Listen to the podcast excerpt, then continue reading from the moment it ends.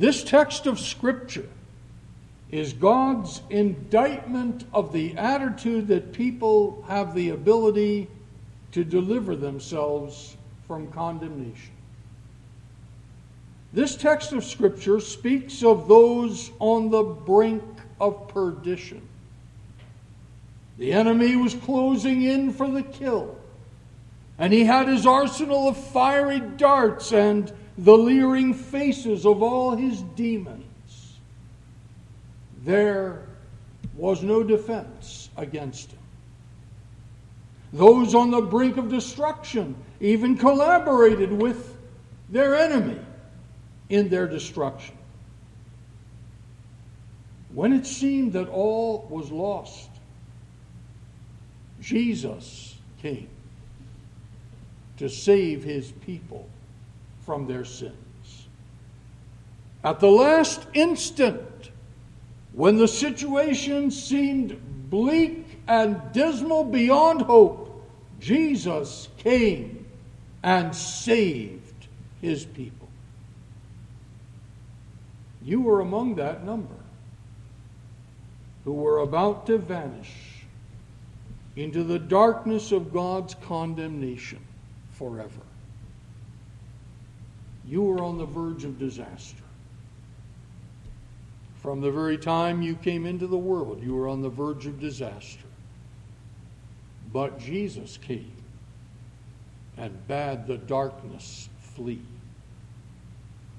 Our text expounds the hopelessness of depraved souls that required Jesus to take bold action for their rescue. Those who are without strength can do nothing for their reclamation. They are on the bed of weakness.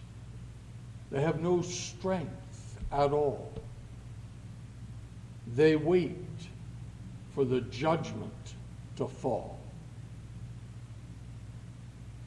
Then Jesus came to bring deliverance.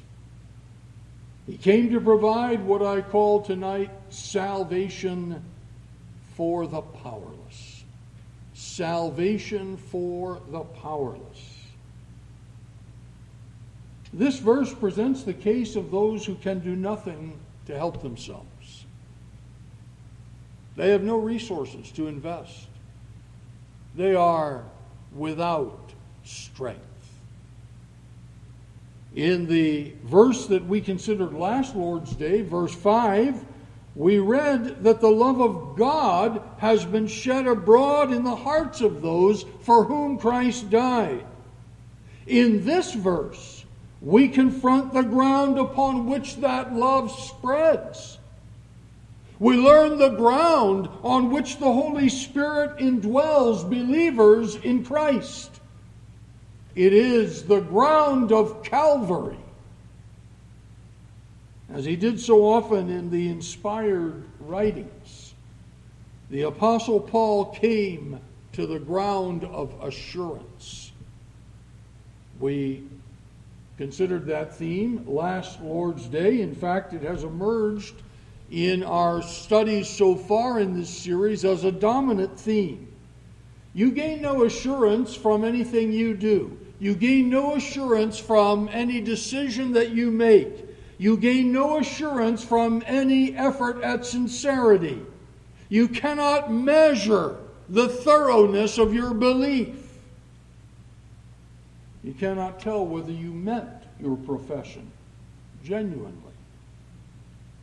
The ground of assurance always lies outside ourselves. It is the cross of Jesus Christ.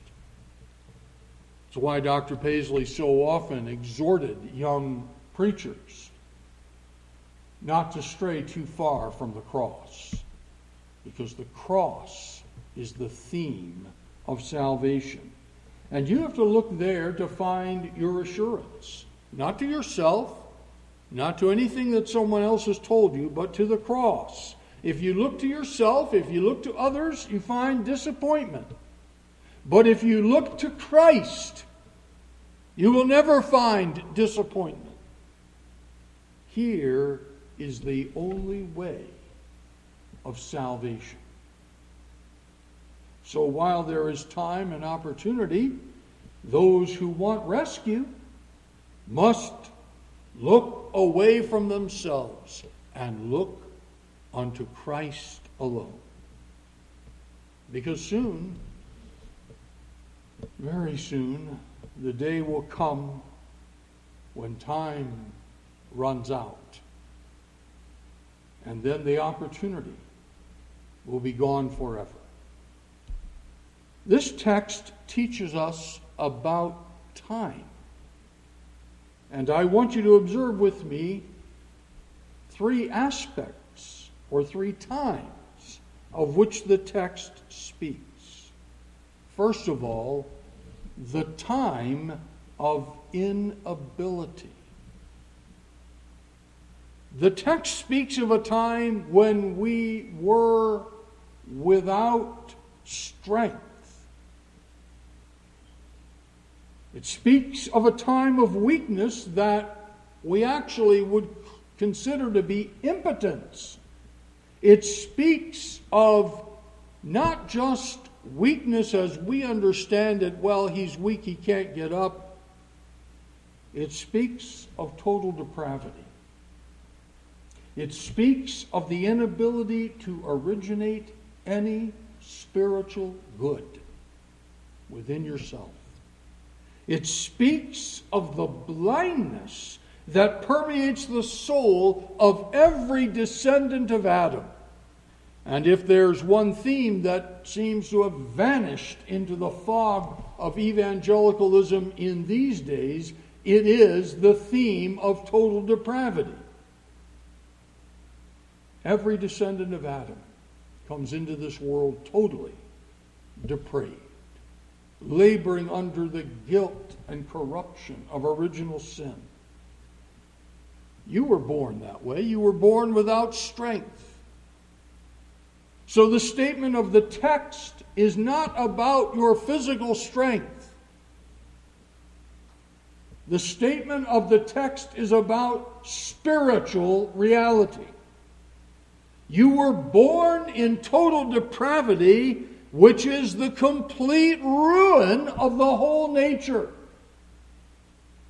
Thinking of Dr. Paisley, I well remember him on many occasions when I heard him say, You would think to hear some people talk that when man fell in the Garden of Eden, he did nothing but hurt his pinky finger.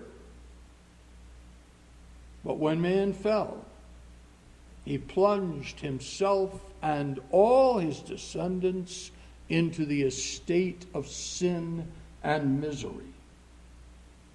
So the Bible does not come to you and say, you need to somehow figure out how to exercise your faith and stir yourself up to believe. Because you cannot do it. You cannot save yourself. You cannot originate any spiritual good. Your only recourse is to call on the only one who can save you, and that is the Lord Jesus Christ.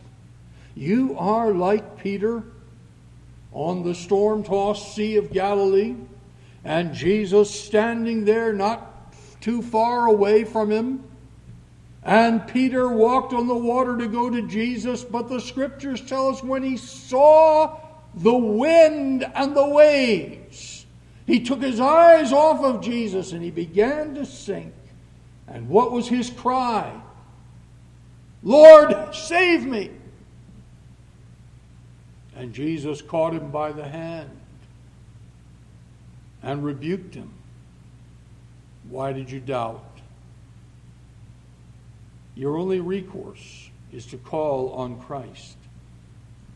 The scriptures paint a very gloomy picture of people in the time of inability. We read that they are helpless. The Old Testament, Ezekiel chapter 16,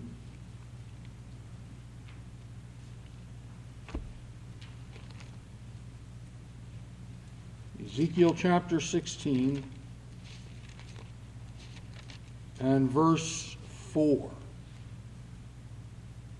And as for thy nativity, in the day thou wast born, thy navel was not cut, neither wast thou washed in water to supple thee. Thou wast not salted at all, nor swaddled at all. None eye pitied thee to do any of these unto thee, to have compassion upon thee. But thou wast cast out in the open field to the loathing of thy person in the day that thou wast born. And when I passed by thee and saw thee polluted in thine own blood, I said unto thee, When thou wast in thy blood, live. Yea, I said unto thee, When thou wast in thy blood, live. Here's a picture of helplessness. People in this condition being without strength, are dependent on the intervention of others. An infant, as we find described in Ezekiel 16, cast out into the field cannot do anything. So the text that we have before us tonight, when it speaks of being without strength, lays the axe of God's truth to the root of the tree of self reliance. People are very fond of boasting that they can make themselves. But the reality is, in your natural state, you cannot help yourself. And worse, you have no desire to help yourself. But people in this condition think that everything is fine, they think that all is well. But helplessness goes hand in hand with hopelessness. Let us turn to the New Testament now to Ephesians and to the second chapter. Ephesians chapter 2,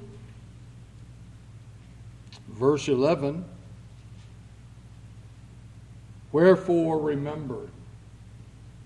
Always good to mark the exhortations in God's Word to remember because we, we tend to forget.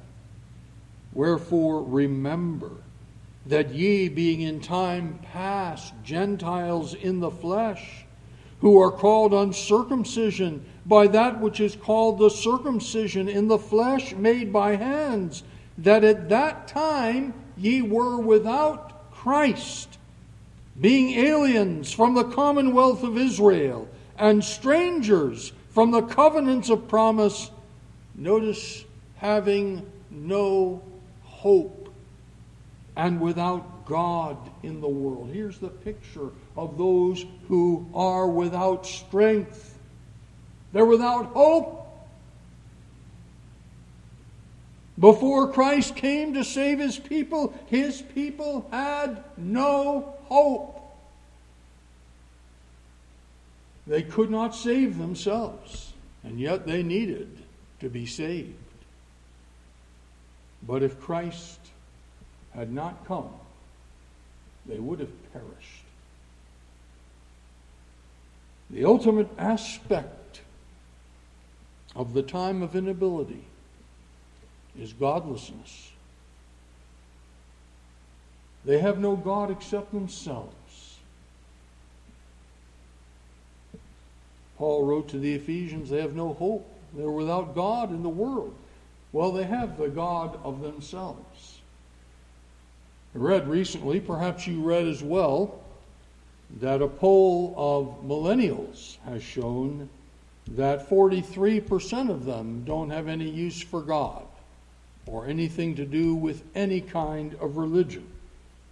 They are without God. There's a reason for that scenario, and the reason is that there has been a decline in the preaching of the truth concerning God. They are without God, they are without Christ, and nothing leads to more disastrous consequences. The godless, we find in the scriptures, are set on wickedness Ephesians again, chapter 2. And earlier in the chapter, this time, verse 2,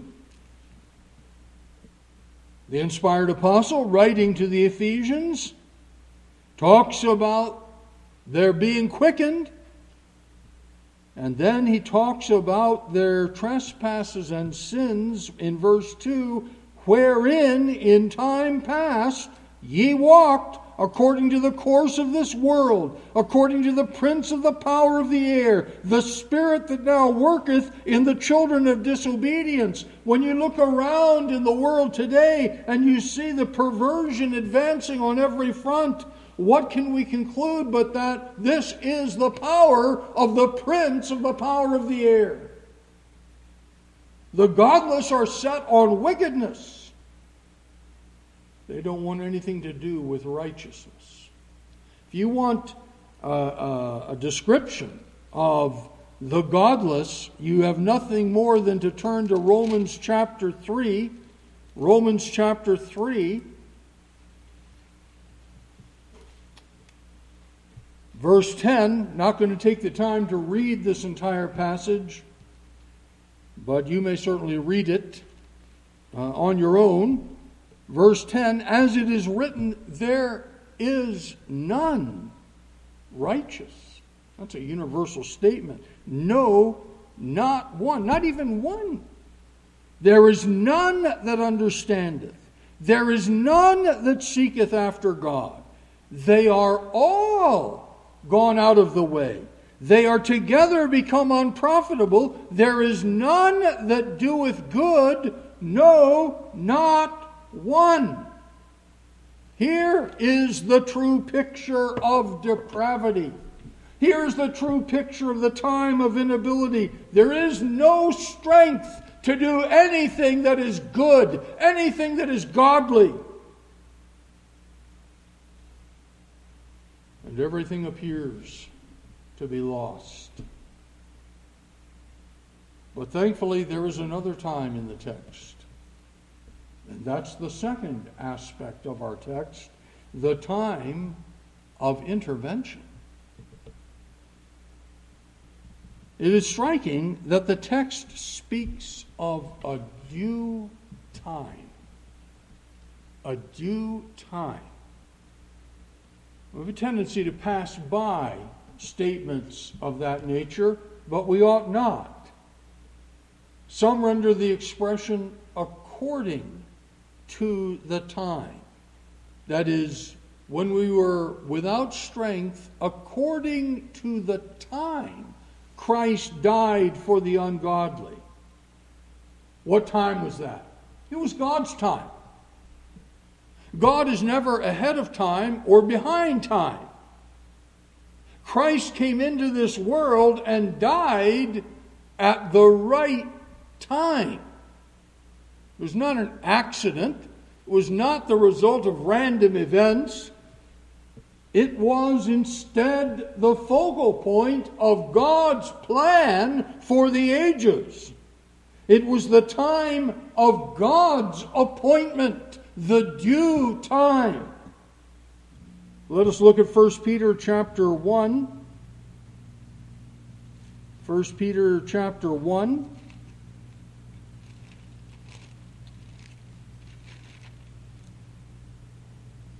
We're coming to verse 20.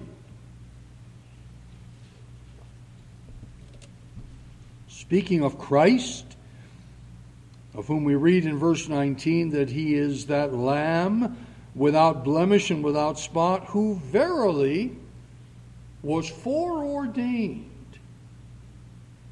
before the foundation of the world but was manifest in these last times for you. He was foreordained. That is, his entrance into the world was set in God's program from before the foundation of the world. And at the right time, Christ came into the world. And it was the time for God's condemnation of humanity's vaunted progress. In Galatians chapter 4, a, scripture to which we often refer, especially around the time of the celebration of the incarnation. But in chapter 4 of Galatians and verse 4, but when the fullness of the time was come, God sent forth his Son, made of a woman, made under the law. When, so here's a reference to time, when the fullness of the time was come. So during all the ages, going all the way back to Adam and to the fall in the Garden of Eden, during all those ages, the time was advancing. But God fixed a day for the entrance of His Son into the world, and when that time came, God sent forth His Son. And the reference to the fullness of the time in Galatians 4 and verse 4 has to do with the fact that Christ came at what was the zenith of human accomplishment. It was the time of the Pax Romana, the time of the Roman peace, the greatest human peace that has ever existed. It was the time of the most efficient administration of government that has ever existed. It was a time when it appeared that nothing could be greater than the administration of the Caesar. But at that time, God sent forth his Son to say the very best that people can do is not good enough to deliver themselves. Not even the best they could do would satisfy God. So Christ came into the world in part to show people, in spite of all their so called progress, how far short they still fell.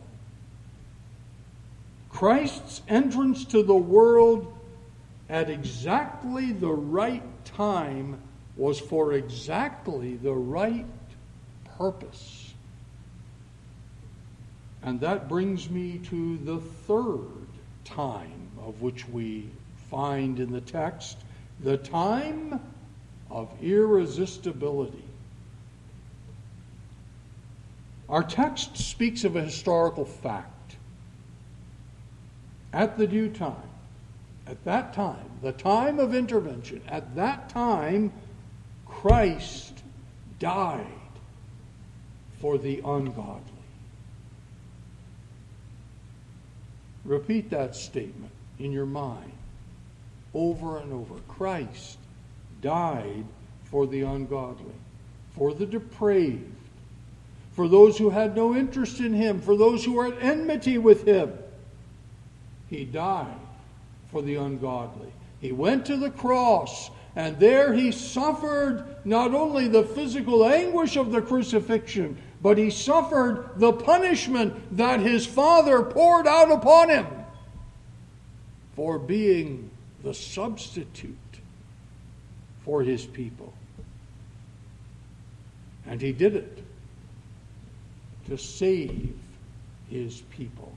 Christ died for the ungodly. That includes you, that includes me. We were of that number. The hardest thing for people who have come to Christ to admit is that before they came to Christ, they were ungodly. Regardless of the kind of home in which they grew up, they were ungodly. And you have to be ungodly to benefit from the death of Christ. For when Christ died upon the cross, he guaranteed salvation to every one of his people. When we were without strength, in due time Christ died for the ungodly. And his death for the ungodly made it certain that you can be saved and that you can know that you are saved beyond any doubt. We are talking, as we did last Lord's Day, about the solid confidence that is the portion of those whose hope is in the Lord. The Lord who gave himself for them. Why did Christ die for the ungodly? Hebrews chapter 9 and verse 26 tells us.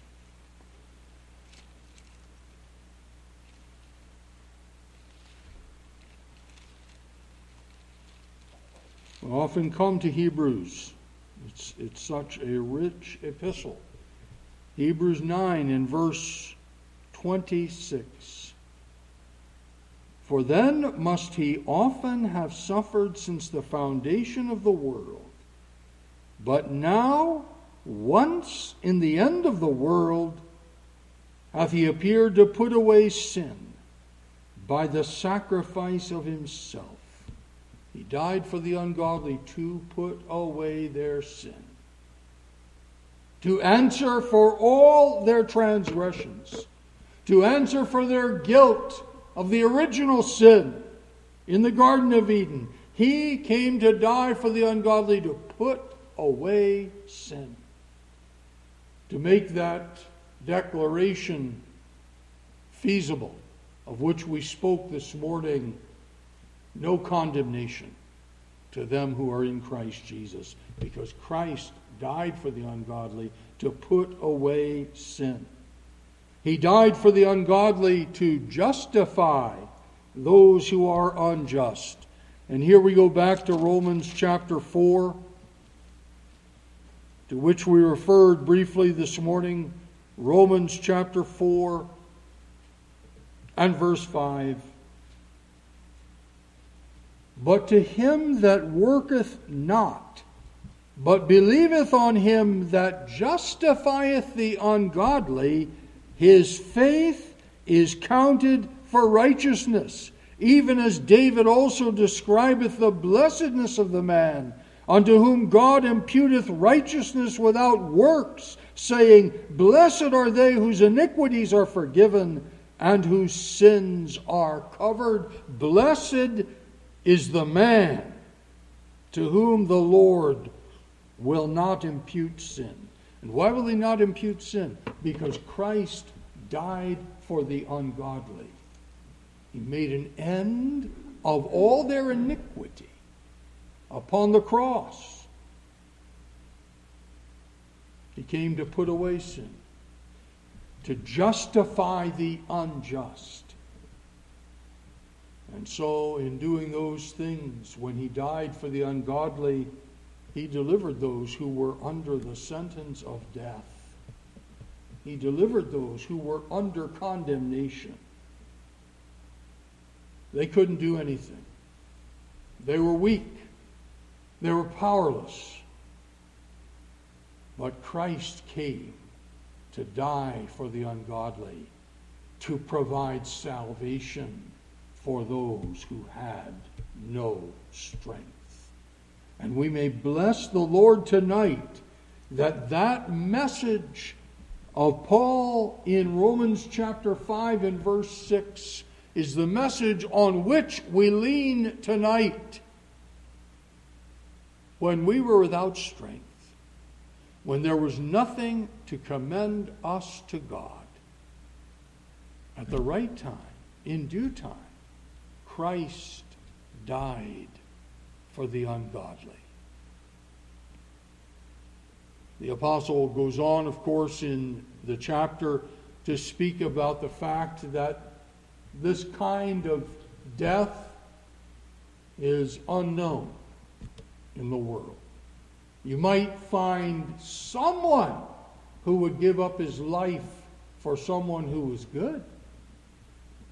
You might. No guarantee.